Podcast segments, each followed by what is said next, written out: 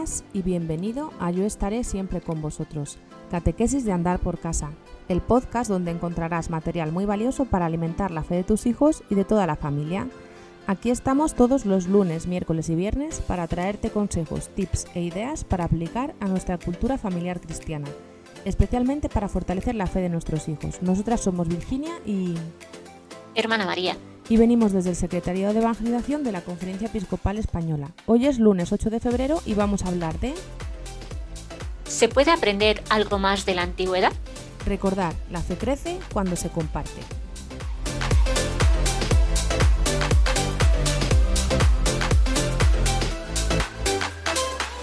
Bueno, pues seguimos con el tema de los lunes, con la historia de la salvación, y tú nos sigues trayendo temas tan antiguos, María.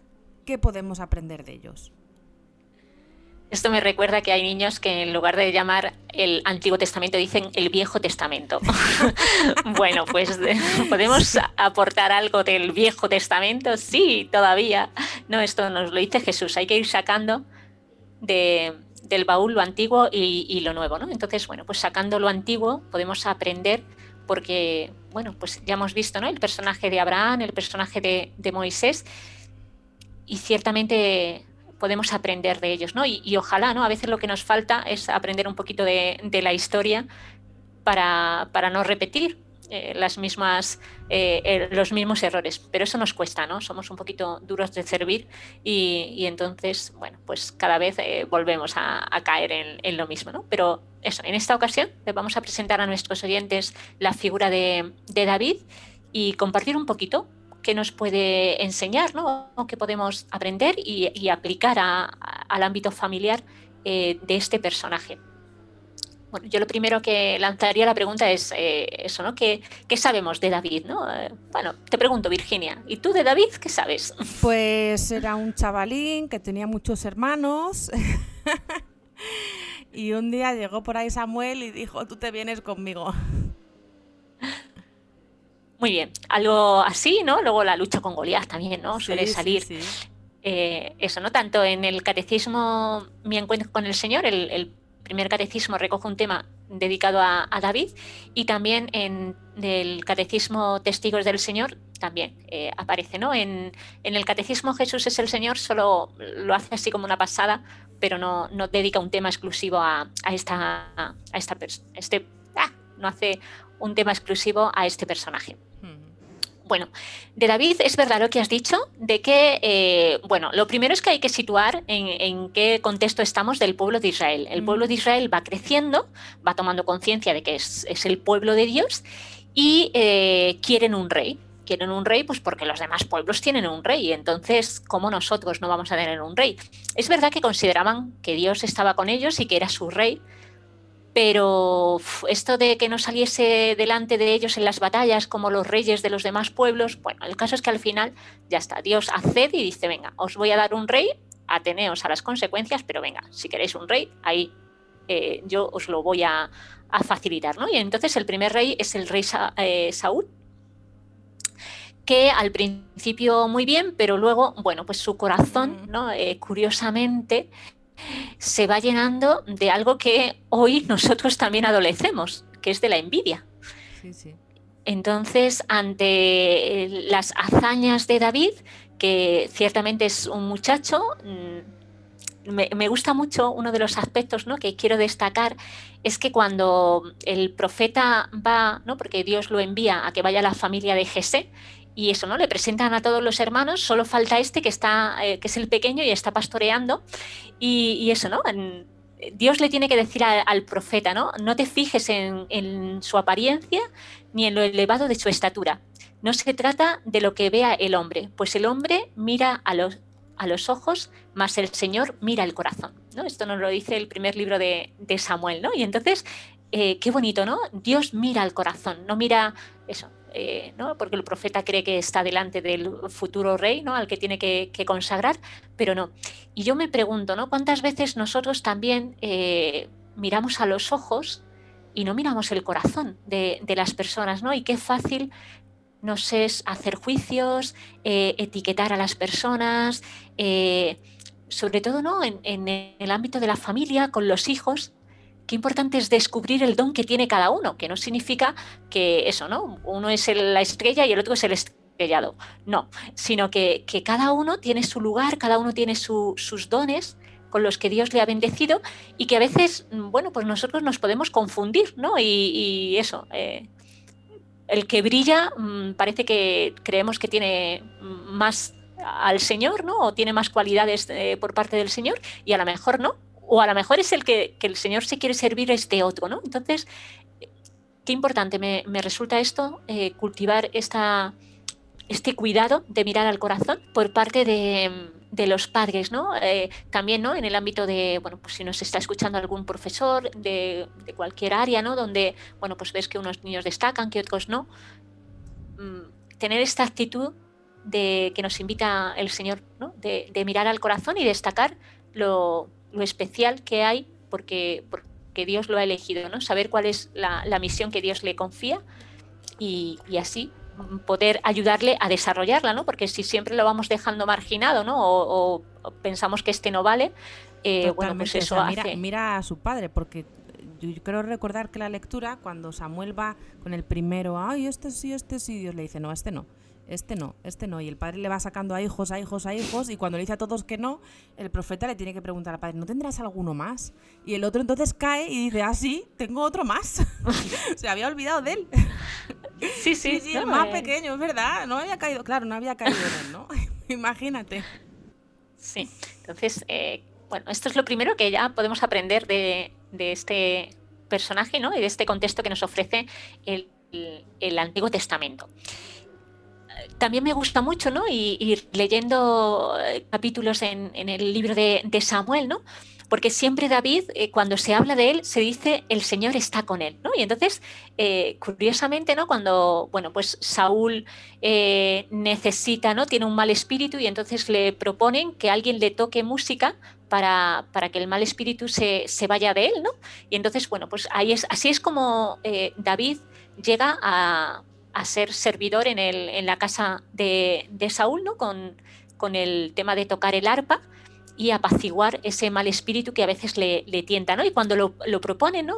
Quien propone a David dice es que el Señor está con él, ¿no? Y en distintos momentos, como reiterativamente, el Señor está con él, ¿no? Y qué bonito, ¿no? Mirar a los hijos, mirar a Sara, mirar a Jesús, ¿no? Y decir, el Señor está con él, ¿no? Porque el Señor acompaña a cada uno de nuestros hijos, acompaña a cada persona. Si nosotros también cuando hablásemos de los otros pudiésemos afirmar esto y además afirmarlo en sentido, ¿no? Súper positivo, qué bonito, ¿no? Incluso yo recordaba que cuando celebramos la Eucaristía, uno de los diálogos que hay, el primero, que establece el sacerdote con la asamblea es el Señor esté con vosotros. Y con tu espíritu. Con tu espíritu, ¿no? Entonces, esta presencia del Señor, ¿no? Que el pueblo de Israel vivía con tanta normalidad, ¿no? Nosotros hoy, sobre todo en España, ¿no? Quizá si hay algún oyente de América Latina, la presencia del Señor creo que todavía se tiene como más constancia de ello, ¿no? Y el hecho de pedir la bendición, ¿no? Detalles que hablan de una cultura que todavía se mantiene más en esa presencia del Señor, ¿no? Pero nosotros, por lo menos las familias cristianas, los que buscamos vivir en esta presencia del Señor, pues saber que el Señor está en medio de nosotros, ¿no? Y no, una de las aventuras, ¿no? que siempre conocemos de David es su lucha con Goliat, ¿no? De hecho, eso, él llega al campo donde se está la batalla. Él no llegaba como soldado, él llegaba porque su padre le había enviado con alimentos especialmente para sus hermanos, ¿no? Claro. Y de hecho, esto que es reiterativo en el ser humano, ¿no? La envidia, porque cuando se acerca a su hermano, ¿no? Y le pregunta David ingenuamente, ¿no? ¿Quiénes son estos que han atentado contra el ejército del Dios vivo?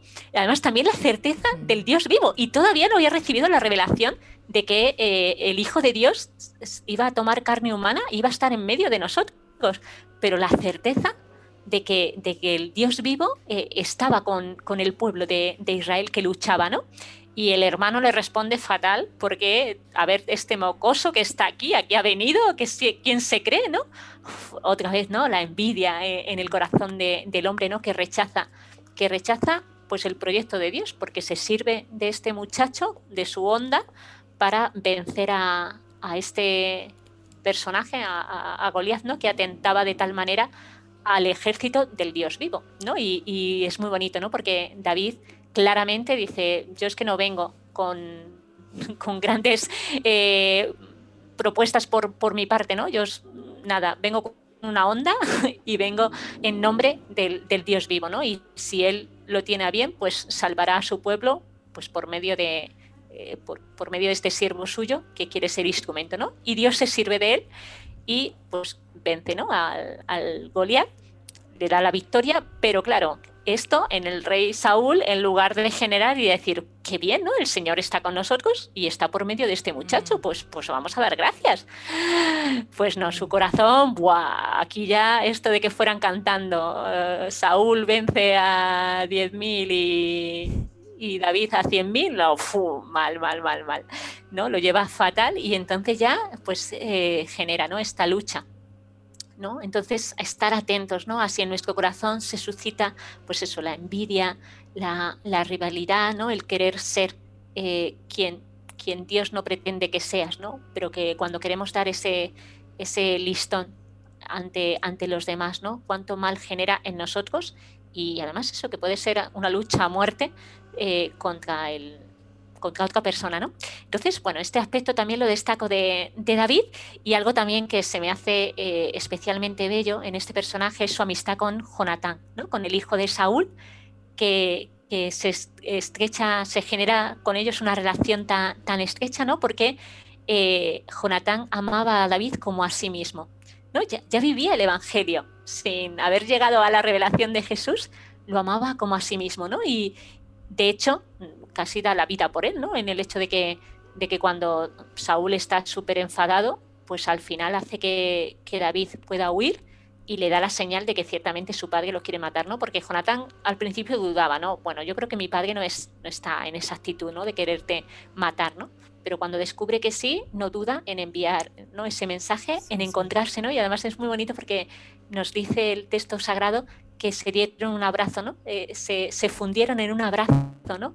Qué bonita esa amistad pura que aunque mi padre, ¿no? y Jonatán se queda al lado de su padre, ¿no? Que podría haber dicho, bueno, pues ahora ahí se queda mi padre y yo sigo la amistad, sino que esa lucha interior que tendría Jonatán entre la fidelidad a su padre y la fidelidad a la amistad con David, pero supo estar en su lugar, era estar al lado de su padre, pero no por ello facilitar, ¿no? Que él hubiera podido traicionar a David y facilitarle la muerte, ¿no? Pero sabía que Dios estaba con él, ¿no? Y que él no quería atentar contra eso. Entonces, bueno, fíjate, ¿no? Si vamos aprendiendo de este personaje. Es que la vida de David tiene muchísimos matices y muchísimas anécdotas. O sea, es que podíamos pararnos a contar tantas anécdotas, ¿no? También de esa etapa de cuando estuvo pues con Jonatán, que sí aquí, que sí... Cuando me acuerdo también de una anécdota que cuando David tuvo acceso, o sea, el Señor dispuso todo, porque donde se escondió David en una cueva para que no le encontrara a Saúl, Saúl entró para hacer sus necesidades.